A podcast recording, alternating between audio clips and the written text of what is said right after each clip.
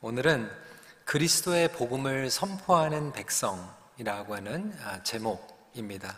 People who proclaim the gospel of Christ. 어떤 분들은 이제 오늘 제목을 들으면서 아, 어, 너무 좀 기본적인 것, 당연한 것 아, 나누는 것이 아닌가 생각할 수 있는데 제가 기도하는 것은 오늘 이 말씀을 통해서 우리가 진지하게 복음에 대해서 생각을 하는 시간을 갖기를 원합니다. 선교적 삶은 나쁜 소식이 넘쳐나는 세상에 좋은 소식을 전하는 것입니다. Missional life is sharing the good news to the world which is full of bad news. 우리는 복음, 복음화 단어를 많이 사용합니다. 전도해야지, 선교해야지. 그래서 그것을 복음화 한다라고 아, 이야기를 합니다.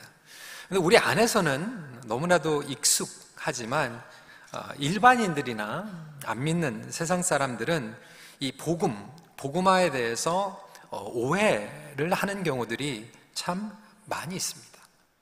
아, 복음하면 길거리에서 막 강요하고 그리고 억지로 모든 것들을 행하게 하려고 하는 아, 그러한 좀 잘못된 이미지를 가지고 있는 경우들이 있고요.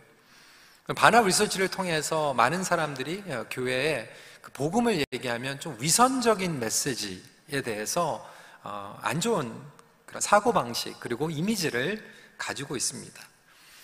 영화나 어, 드라마에서 교회가 자꾸 이상한 모습으로 비춰지고 그리고 안 좋은 모습들이 드러나는 것이 우리의 현실이죠. 우리가 외치고 있는 복음이 좋은 소식이고 저와 여러분들이 하나님의 메신저이기 때문에 저와 여러분들이 가는 곳마다 이 좋은 소식이 드러나야 되는데 사실 오늘날 기독교 그리고 교회가 자칫 잘못하면 나쁜 소식이 되어버리고 있지는 않은지 스스로 질문해 볼 필요가 있습니다. 교회 안에서 분쟁이 일어나고요. 분열이 일어나고요. 어, 제가 친한 어, 목사님, 어, 친구 목사님, 형님 목사님이죠. 미국의 아주 대표적인 교회를 목회하고 계시는데 그 교회는 대표적인 이유가 뭐 건강하게 성장해서 대표적인 게 아니라 그 교회에 이렇게 법정 소송이 많아요. 그래서 러수시 많은 교회로 소문이 나 있습니다. 근데 그 목사님께서 저에게 그렇게 얘기하는 거예요. 하도 이 법정 소식이 많다 보니까 우리 교회는 안수 집사를 세울 때 어, 수를 안 하는 집사님을 안수 집사로 그래서 안수 집사 이렇게 어, 한다고 그러더라고요. 어, 권사님들 권투 선수들 어, 권사로 이렇게 세우고 근데 이 그 싸우는 이야기들을 들으면 양쪽의 이야기를 들으면 다 그 얘기예요. 누가 옳은가 억울하다는 거예요. 어, 자기의 옳은 것들을 드러내고 싶고 억울한 것들을 밝혀내고 싶은 것들은 좋은데 그러다 보니까 오히려 전도의 길이 막히고 어, 교회에 대한 이 복음의 소식이 들리지 않. 그래서 우리는 복음을 잃어버리고 있지는 않은가? 과연 복음을 선포한다라고 하는 의미는 무엇인가에 대해서 곰곰이 생각해 볼 필요가 있는 것이죠. What is the gospel? How and when God is going to fulfill the gospel? 어떻게 하나님께서 이 복음을 이뤄 가시는가에 대해서 오늘 함께 아, 살펴보기를 원합니다. 첫 번째로 복음의 본질을 이해해야 합니다. First, we need to understand the essence of the gospel. 복음이 너무 쉽게 사용되는 단어로 우리에게 다가오고 있는 것이 사실입니다. 누구나 복음을 외친다고 얘기합니다. 어느 교회나 복음을 선포한다고 얘기합니다. 하지만 이 복음에 대해서 얘기할 때 오늘 첫 번째 제목을 들으시면서도 많은 분들이 아, 너무 식상한 게 아닌가. 너무 흔하게 되어버리지 않았나라고 여기는 것이죠. 아, 사랑과도 마찬가지입니다. I love God. I love my wife. 너무나도 귀한 거 아닙니까? 존귀하기 때문에 사랑하는 거예요. 그런데 우리는 똑같은 단어를 사용해서 I love McDonald. I love Coca-Cola. 이렇게 같은 단어를 사용하면서 이 사랑이라고 하는 단어가 이 값어치가 식상해지고 떨어지는 성향이 있는 것이죠. 마찬가지로 기독교, 복음이 우리가 I love McDonald, I love gospel 같은 의미로 사용하고 있지는 않습니까? 먼저 우리는 복음을 이해해야 합니다. 그리고 복음을 이해하기 위해서는 내가 식상하게 그리고 흔히 사용하고 있는 뜻이 아니라 성경에서 복음을 어떻게 선포하고 있는가 그리고 설명하고 있는가에 대해서 이해할 필요가 있는 것이죠. 먼저 오늘 본문 이사야 52장에서는 이 배경에 대해서 설명하면서 복음의 정의, defining the gospel을 하고 있습니다. 그 배경은 이렇습니다. 이스라엘 백성들이 나라를 빼앗기고 예루살렘이 무너지고 성전이 무너지고 바벨론 포로 생활 가운데에서 자유를 뺏겼습니다. 생명을 빼앗겼습니다. 목적이 없이 살아가고 있습니다. 희망이 없어요. 미래가 없어요. 이러한 상황 가운데에서 이스라엘 백성들에게 하나님께서 복음을 들려주십니다. 복음이라고 하는 것은 좋은 소식이에요. 굿뉴스이죠. 7절 말씀입니다. 좋은 소식을 전하며 평화를 공포하며 복된 좋은 소식을 가져오며 구원을 공포하며 시온을 향하여 이르기를 내 하나님이 통치하신다 하는 자의 산을 넘는 발이 어찌 그리 아름다운가. 여기에서 복음은 쉽게 얘기하면 좋은 소식. 히브리 단어는 바사르라고 하는 어, 복음 언어의 근원 사용하고 있습니다. 그러니까 좋은 소식을 복음이라고 얘기하고 그것을 히브리어로 바사르라고 하는 단어를 사용하고 있는데 이 바사르라고 하는 단어는 어려운 내용이 아니었죠. 일상생활에서 흔히 사용하는 단어였고 말이었습니다. 그래서 전쟁을 하게 되면 승리를 하죠. 아군이 승리를 하면 그 승리의 소식을 전달자가 메신저가 가지고 말을 타고 뛰어가는 거예요. 왕이시여, 우리가 승리했습니다. 이게 굿뉴스예요. 이게 좋은 소식이었습니다. 그런데 하나님께서 이스라엘 백성들에게 주시는 좋은 소식, 정말로 뛰어가서 빨리 전해야 되는 좋은 소식이 뭐냐면 7절에 조금 더 구체적으로 하나님께서 통치하신다라고 하는 의미였습니다. Our God reigns. 그러면서 8절에 더 설명하죠. 내 파수꾼들의 소리로다 그들이 소리를 높여 일제히 노래하니 이는 여호와께서 시원으로 돌아오실 때에 그들의 눈이 마주 보리로다. 그래서 구약의 이사야서 52장을 통해서 복음에 대해서 설명하고 있는데 이 복음의 본질은 뭐냐면 하나님께서 통치하신다. 이스라엘 백성들이 바벨론 포로의 신분으로 붙잡혀 갔을 때 그리고 예루살렘이 무너졌을 때 어떻게 보면 하나님 자신도 떠나신 거예요. 그들의 죄 때문에 우상숭배 때문에 그리고 끊임없이 선지자들을 통하여서 메시지를 주실 때 회개하라고 얘기했는데 목이 굳어서 회개하지 못하고 나라가 망하고 그들이 자유를 빼앗기고 노예로 살아가고 있는 그들에게 하나님께서 돌아오셨다. God has returned. 그리고 돌아오셔서 하나님께서 통치하신다라고 하는 그 소식 자체가 굿뉴스라고 하는 거예요. 여러분 이것이 바로 하나님 나라의 복음인 줄 믿으시기 바랍니다. 하나님께서 우리의 삶 가운데 돌아오신 게 복음이에요. 하나님께서 우리의 삶을 통치하시는 것이 복음입니다. 이것이 복음의 핵심인 것이죠. 구원이라고 하는 것은요, 많은 분들이 어떻게 생각하냐면, 제가 계속해서 이번 시리즈를 통해서 여러분들에게 정말 각인시키기 원하는 것은, 구원받는 것은 그냥 천국행 티켓 따는 게 아니에요. 나의 영혼이 인슈런스 패키지에 커버되는 것이 아닙니다. 성경에서 얘기하고 있는 복음은 뭐냐면 하나님께서 다스리시는 영역 안에 들어가는 거예요. 하나님께서 통치하시는 그 주권 가운데 들어가는 것이 복음이다. 그리고 좋은 소식이다라고 이야기를 하고 있죠. 그렇다면 복음을 하나님께서는 어떻게 이루시는가? 10절에 계속해서 설명합니다. 여호와께서 열방의 목전에서 그의 거룩한 팔을 나타내셨으므로 땅 끝까지도 모두 우리 하나님의 구원을 보았다. 거룩한 팔을 통해서 구원을 이루신다. 하나님께서 팔을 펴셨다라고 하는 거예요. 크리스포 라이트는 이렇게 얘기합니다. 힘든 일을 하기 위해서 하나님께서 직접 팔을 걷어서 붙이시면서 구원을 이루시는 모습을 약속하고 계시는 거예요. 그리고 이사야 52장에서 하나님께서 칼을 팔을 벗어 붙이시고 구원을 성취하시겠다라고 하는 것이 어디에서 이루어지냐면 마가복음 1장 선포를 통해서 계시하고 있는 것이죠. 이르시되 때가 찼고 하나님의 나라가 가까이 왔으니 회개하고 복음을 믿으라 하시더라. 그러니까 주님의 팔은 어떠한 팔이냐면 권능의 팔이에요. 구원의 팔이에요. 전능하신 팔이에요.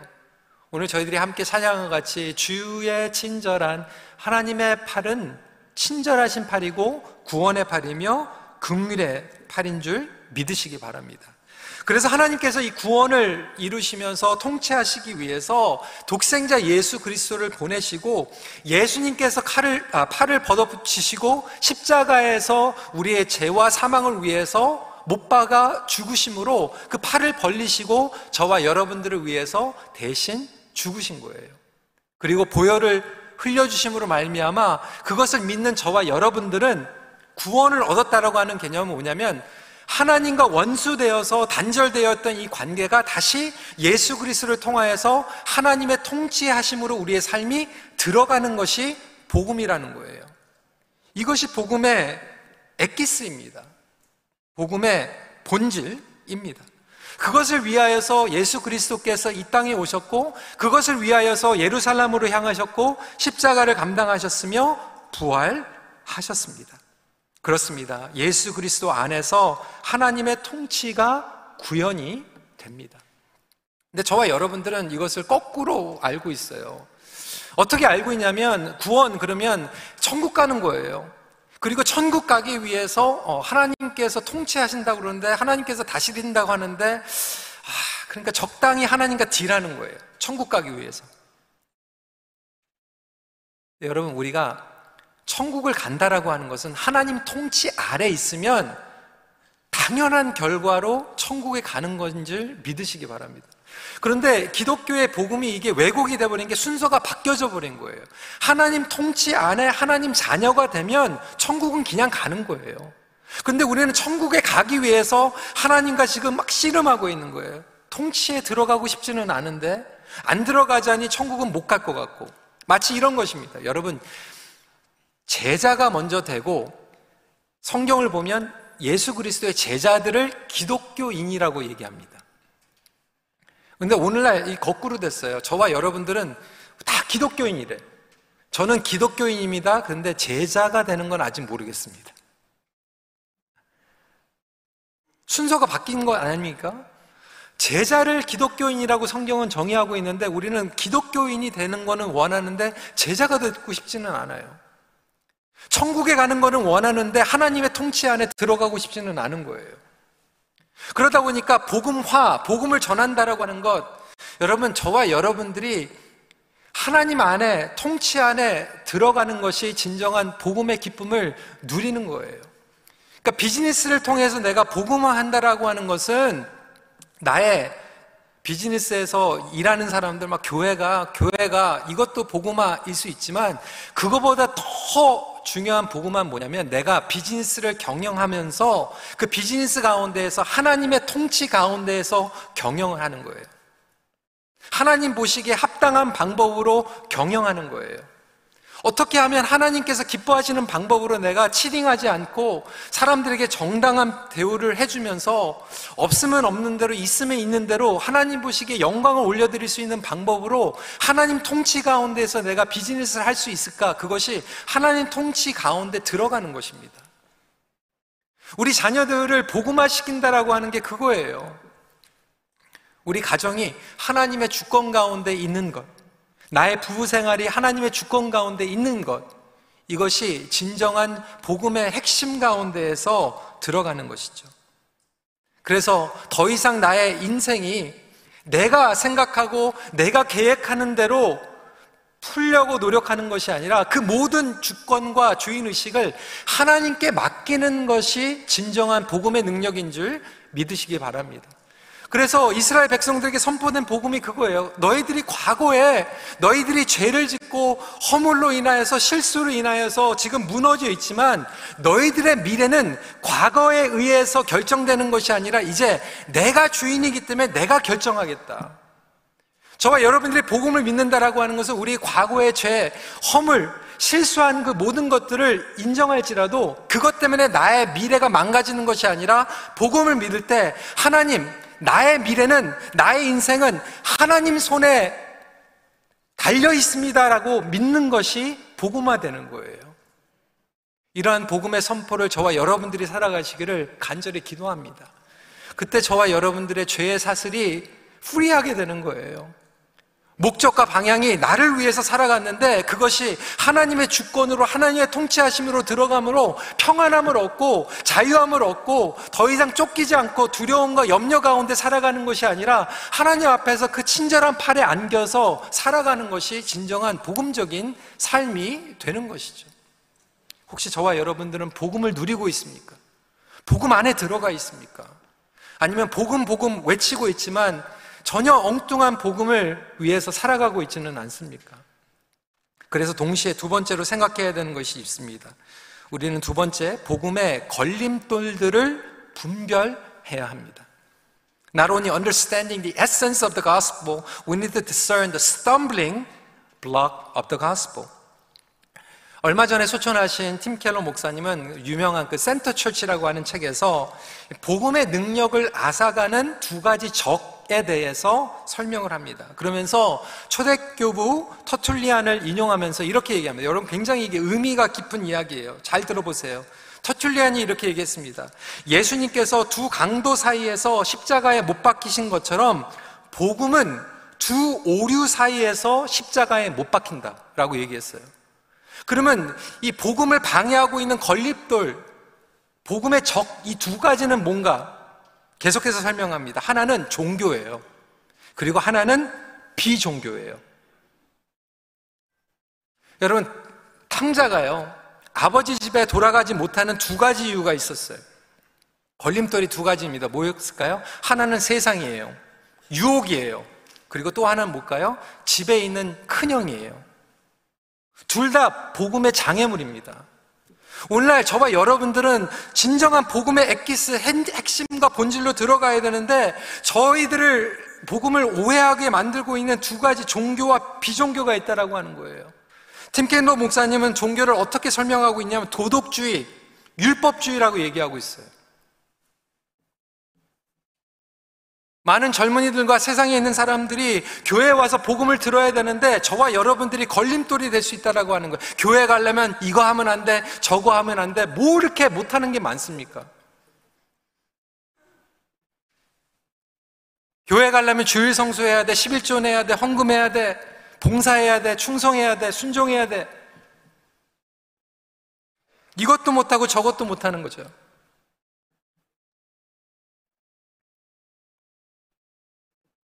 또 한편으로 비종교도 있습니다.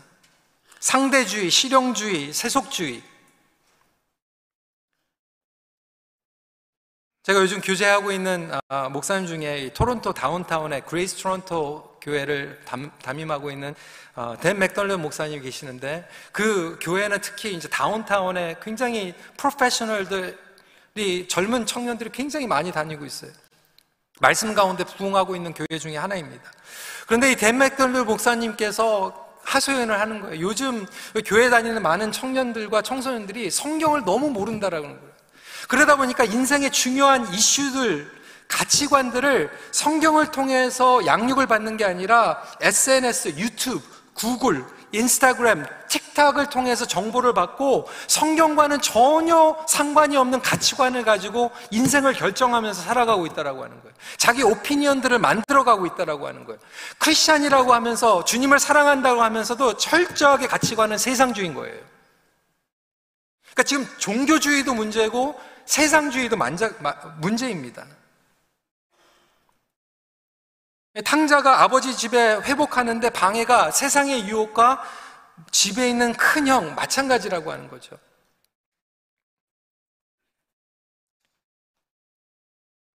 저도 그것을 경험을 했어요. 고등학교 때 한참 교회 재밌게 나가고 있는데 한 번은 교회에 있는 친구들이 어, 제가 이제 한국에서 와가지고 아무래도 이제 좀 어, 그때는 좀 한국에서 이렇게 와가지고 좀 잘 모르고 있을 때 어, 친구들 데리고 가지고 어, 제 영어 이름이 제이슨이잖아요. 그 제이슨. 어, I think we need we think that you need to change hairstyle. 제 헤어스타일을 조금 바꾸면 좋겠다고 얘기를 하는 거예요. 그래서 저를 데리고 가가지고 제 헤어스타일을 바꿔줬어요. 예전에는 이렇게 딱 하나 이렇게 넘겼는데 이렇게 뒤로 이렇게 넘기도록 헤어스타일을 바꿔준 거예요. 어, 자르고 이렇게 왔더니 친구들이 어, 너무 멋있다고 막 얘기를 하는 거예요. 집에 왔어요. 어, 집에서 저희 어머니가 보시더니 어, 괜찮다 이렇게 얘기를 하시는 거예요. 그래서 어, 되게 좋았어요. 이제 문제는 주일날 교회를 갔는데 저희 어머니가 성가대에 계셨거든요. 근데 이제 성가대에 계신 옆에 계신 분들이 아, 막 얘기를 하셨나 봐 예배를 보면서 아, 집사님 아들 왜 머리가 왜 저래? 뭐 이러면서 우리 교회 성가대는 위에서 뭐 이렇게 헤어스타일 같은 거 안 보시죠? 예. 예. 아, 뭐 이렇게 머리가 뭐, 뭐 그래 그래가지고 저희 어머니가 막 화가 나신 거예요. 뚜껑이 열리신 거예요. 그 전까진 괜찮았는데 왜 갑자기 주일날 예배를 드시더니 오셔가지고 저한테 다시 머리 다시 자르고 오라는 거예요. 왜 그러냐고 그랬더니 성가대에서 그런 일이 있었던 거예요. 갑자기 제가 막 화가 나잖아요. 아, 나 그러면 교회 안 가겠다고. 어, 그 어린 마음에 막 반항심이 어, 생기게 된 거예요. 아니, 남의 아들 집, 아, 아, 머리 그렇게, 그거 가지고 뭐 이렇게 얘기합니까? 그런데 우리는 그것이 복음이라고 생각해요. 교회 와가지고 그런 것들 얘기하고 교회 가면 이거 하면 안 된다, 저거 하면 안 된다라고 하는 이야기를 듣다 보니까 복음에 대해서 들어야 되는데 오히려 복음에 듣는 것을 가로막고 있는 장애물들이 교회 안에 얼마나 많이 생기고 있는지 몰라요.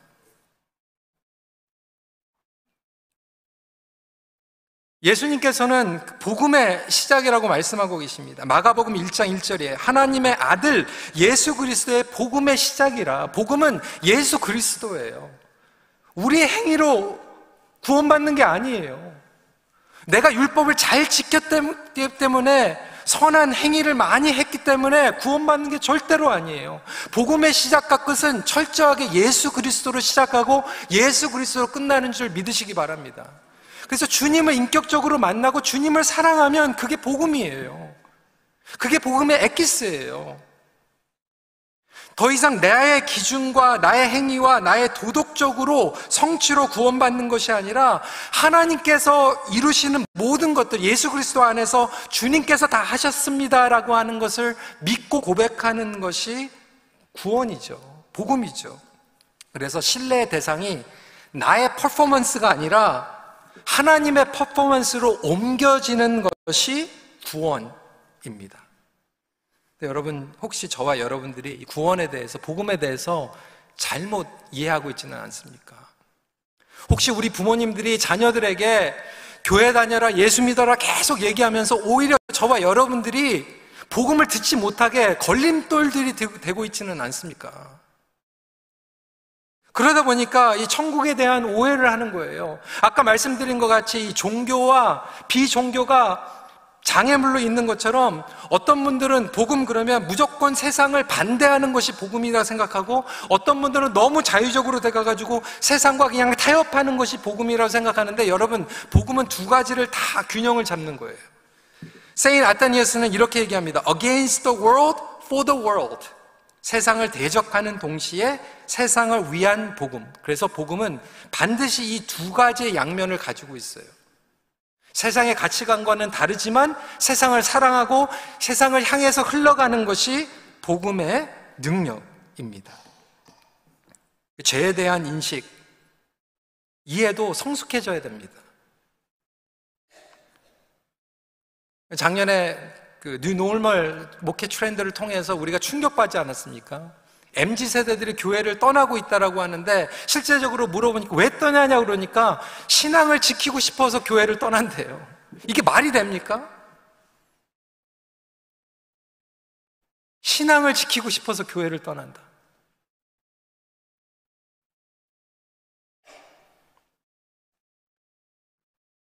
미국의 유명한 교회들 그리고 캐나다에서도 굉장히 성장하는 교회들 이렇게 가보면요. 의외로 우리 2세 전도사님들, 목회자들이 많이 있어요.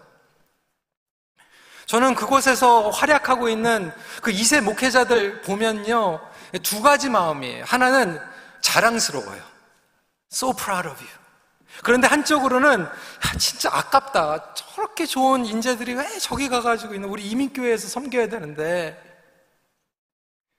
근데 그 이세 목사님들이 그곳에서 섬기면서 얘기하는 게 두 가지를 얘기하는 거예요. 한인교회에서 자랐으니 한인교회에서 그리운 것도 있대요. 막 정.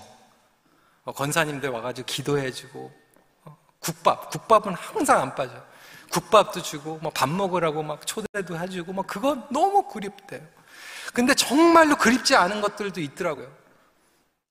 음, 교회 와가지고 막 가습하고 정제하고 비교하고 팔타임 하는데 막 풀타임 시키고 어?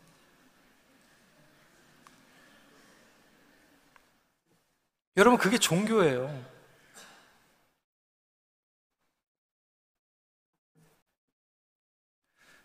다시 복음으로 돌아가는 것이 중요합니다.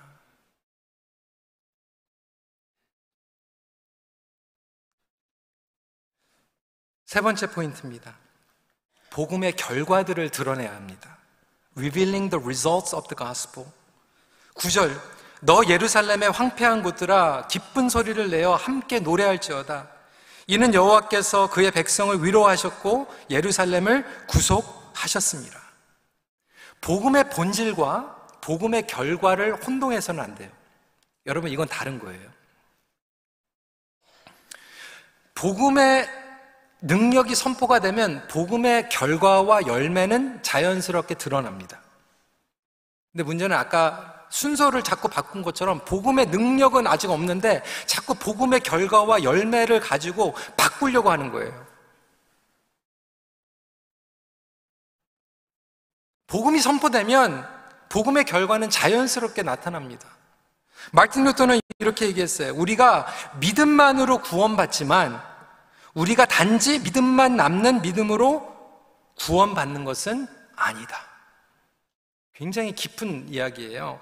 We are saved by faith alone, but not by a faith that remains alone. 진짜 믿음이면 열매가 있게 나름이라고 하는 것이죠.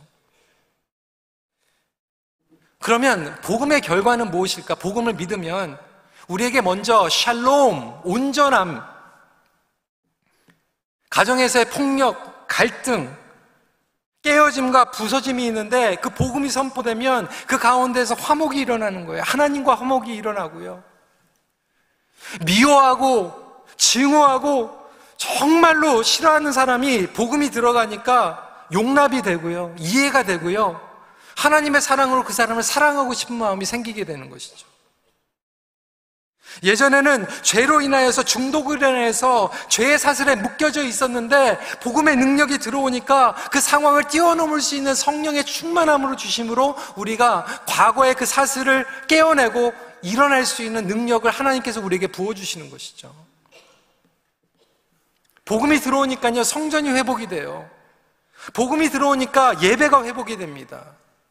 그래서 예배 드려라, 예배 드려라, 예배 드려가지고 구원받는 거 아니에요. 그런데 구원받으면 예배가 회복이 돼요. 근데 자꾸 구원에 대해서, 복음에 대해서, 본질에 대해서 얘기 안 하고 자꾸 겉모습으로만 예배 드려라, 예배 드려라 그러니까 강요받는 것 같아서 싫은 거예요.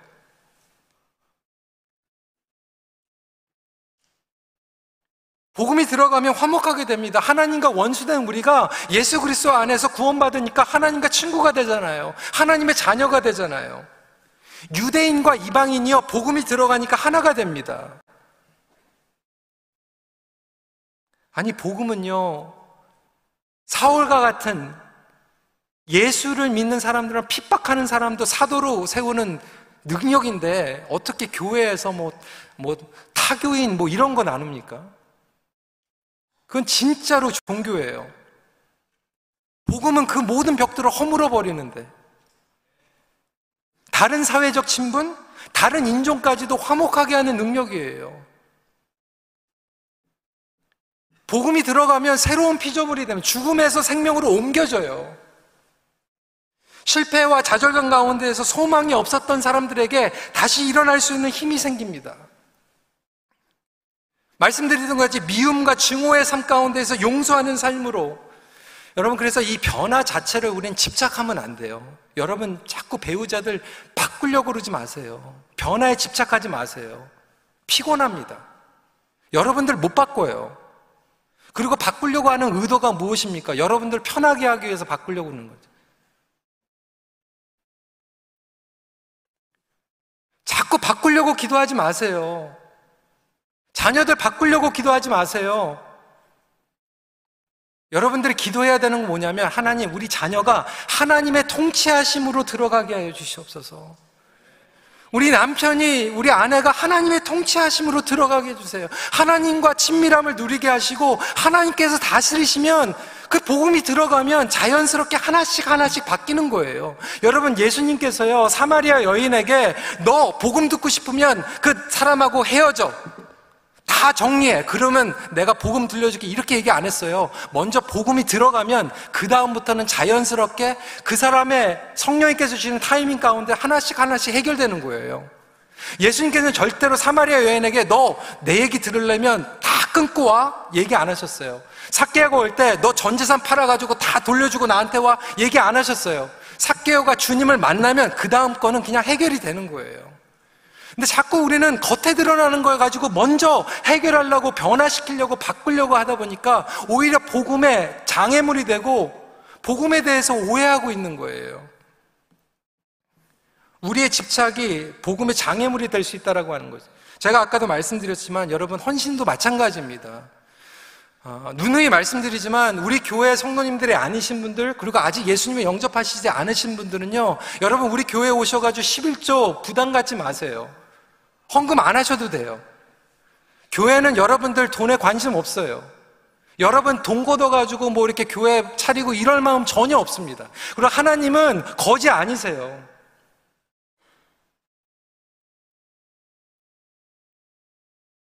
아니, 집에서 손님이 왔는데 뭐 손님한테 뭐 렌트비 내라고 그럽니까? 몰개지 내라고 합니까? 와서 그냥 모시면 되는 거예요. 그게 손님이에요. 아직 예수님과 관계가 없으면 여러분들 잔치에 그냥 오신 손님들이고 예배 잘 들으시고 그냥 자유롭게 그냥 복음 들으세요. 결혼을 하면서 누가 그렇게 얘기합니까? 아내에게, 남편에게 당신 앞으로 몰개지, 렌트 반반씩 내지 않으면 나랑 결혼 안 할 거야. 이렇게 얘기하는 사람은 어디 있어요? 근데 결혼하면요, 얘기 안 해도요, 주인 의식을 갖기 때문에 같이 돈 모아가지고 렌트비 내고 몰개지 내는 거 아닙니까? 식구들이면 그렇게 하는 거 아닙니까? 그래서 정말로 예수님과 관계 없는데 헌금 얘기하는 건 정말 잘못된 거예요.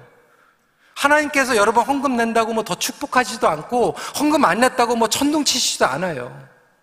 그런데 복음을 들은 사람들은 이 복음의 사명을 교회 공동체를 통해서 감당하기 위해서 그리고 교회를 세우고 선교를 하고 사역자들을 세우고 하기 위해서 우리는 그 마음을 가지고 주인의식과 청지기 의식을 가지고 헌금하는 거예요. 11조 하는 거예요. 그건 당연한 겁니다. 상식이에요.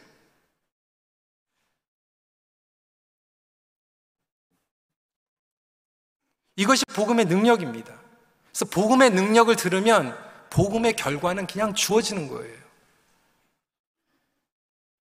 세상 사람들은 이러한 변화의 과정을 통해서 복음의 능력을 직접적으로, 간접적으로 목격하고 맛보게 됩니다. 그래서 노방전도 하면서 길에서 예수 천당 불신지옥 하는 것도 중요하고 그리고 그것도 해야 되지만 그거보다 더 효과적인 복음 전도는 나의 영역 가운데에서 자연스럽게 예수 그리스도의 생명을 결과로 열매로 함께 나누는 거예요. 내 비즈니스가 하나님의 통치하신 가운데에서 내가 공부를 하면서 살림을 하면서 하나님의 다스림 가운데 들어가면요. 그 예수님은요, 여러분, 우리가 굴욕적으로 전하지 않아도요, 여러분, 복음은요, 좋은 소식이에요. 승리의 소식이에요. 기쁨의 소식이에요. 자유의 소식이에요. 당당해야 되지 않습니까? 떳떳해야 되지 않습니까? 예전에도 예를 들어서 들었지만, 어느 한 저자가 그렇게 얘기를 하더라고요. 자기에게 딸이 있는데, 저에게도 딸 둘이 있습니다. 근데 제가 여러분들에게 이렇게 광고한다고 생각해 보세요. 여러분 제발 어? 누구 제 딸하고 결혼 좀 해주세요. 결혼하면 제가 있는 모든 재산을 다 드릴게요. 이렇게 구걸하고 다니면 제 딸의 값어치가 올라갑니까? 떨어집니까? 떨어지죠. 오죽하면은 저렇게 얘기할까? 근데 왜 우리가 전도를 그렇게 합니까? 왜 복음을 그렇게 전해? 예수님 제발 믿어주세요. 여러분이 믿고 있는 복음의 능력이 그 정도밖에 안 됩니까? 예수님의 값어치가 그렇게밖에 안 됩니까? 얼마나 주님의 이름이 영광스럽습니까? 주님의 이름을 부르기만 해도 얼마나 정말로 마음 가운데에서 감동이 넘칩니까? 기쁨이 넘칩니까? 생명이 넘칩니까? 그래서 그분을 자랑스럽게 여기고 그분과 친밀함을 여기며 누리며 살아가는 거예요. 그게 복음의 값어치입니다. 실패와 낙심 가운데 있었던 이스라엘 백성들이 복음을 선포했을 때 하나님께서 돌아오신다. 하나님께서 우리를 통치하신다. 예수님을 부인하고 도망갔던 베드로와 제자들이 주님께서 부활하실 때 주님께서 돌아오셨다. 주님께서 살아계신다. 주님께서 우리의 삶을 다스리신다라고 하는 것이 복음이라면 과연 저와 여러분들에게는 그 복음의 능력이 어떻게 다가가고 있는가? 어떻게 살아가고 있는가? 그 좋은 소식을 저와 여러분들이 살아가면 마지막 결론인 저와 여러분들이 가는 것이 좋은 소식이에요. 저와 여러분들이 좋은 소식이어야 돼요. 왜 다니면서 우리가 나쁜 소식이 됩니까? 왜 교회가 나쁜 소식이 되고 믿는 사람들이 가가지고 배 뉴스가 됩니까? 저희가 가면 당연히 좋은 소식이 돼야지. 그래서 그 사명감이 우리의 삶 가운데에서 복음의 능력과 함께 흘러가기를 간절히 기도합니다. 말씀 마칩니다. 하나님의 백성이 있는 곳에 하나님 나라가 드러납니다. 같이 기도하겠습니다.